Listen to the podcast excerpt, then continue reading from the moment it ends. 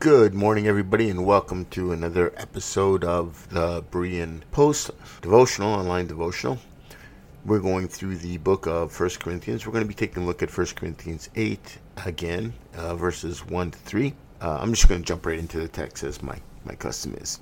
Paul says this If anyone thinks that he knows anything, he knows nothing as yet he ought to know. But if anyone loves God, this one is known by him.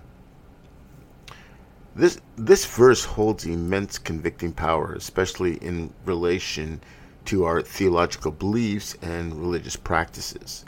When we deeply reflect on this verse and allow its its essence to penetrate our inner being, we it can profoundly impact our relationship with God and how we relate to others.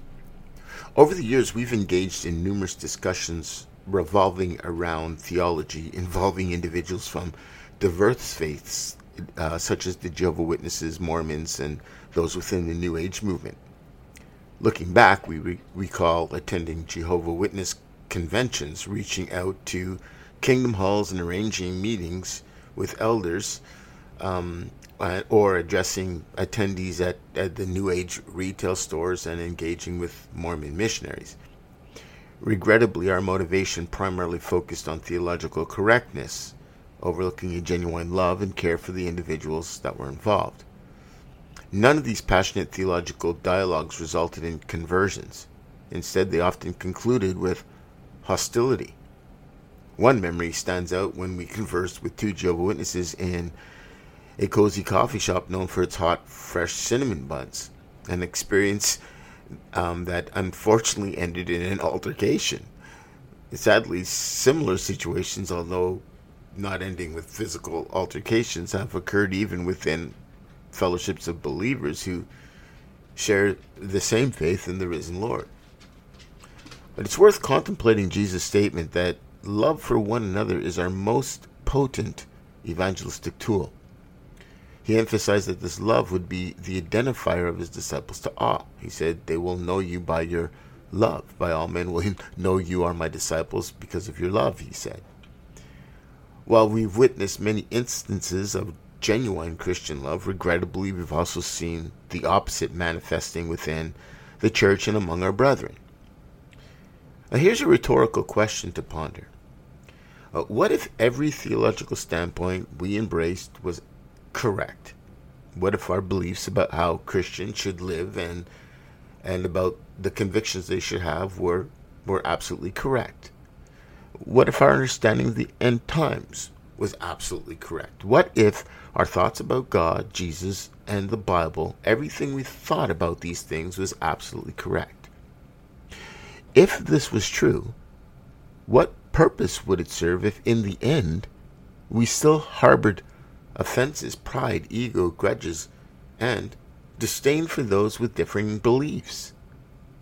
What if, despite being com- completely correct in all of our beliefs, we couldn't even love those who disagreed with us?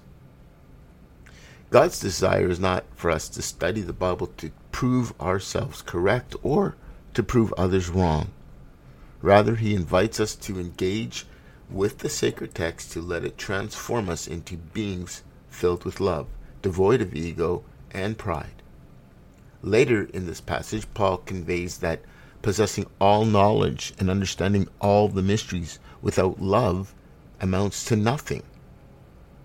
But getting back to the text, through this text, we grasp another related concept that those who love are known by God. Throughout the years, we've grown to believe that the greatest gift one can give to another is the assurance of being fully known and deeply loved. In essence, we argue this is the, the epitome of richness, the closest human experience resembling being fully known and loved by God is exemplified in the union of marriage. In a marriage that has endured for over 30 years or more, a profound intimacy develops and deepens with time. It, it, truly mirrors God's love. In such a marriage, the husband and wife truly know each other. A wife understands her husband better than anyone else on earth, and vice versa. The husband comprehends his wife better than her parents, just as the wife does with her husband with regard to his parents. This love doesn't blossom in an idealistic vacuum, it's, it's honed through numerous trials and tests.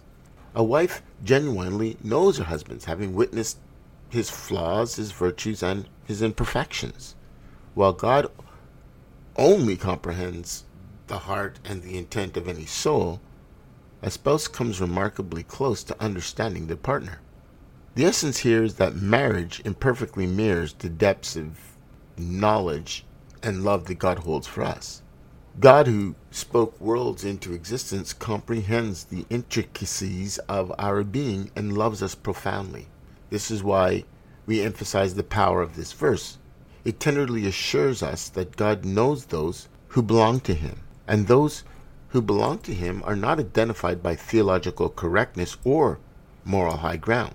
In essence, God isn't seeking our correctness, He longs for our, our love.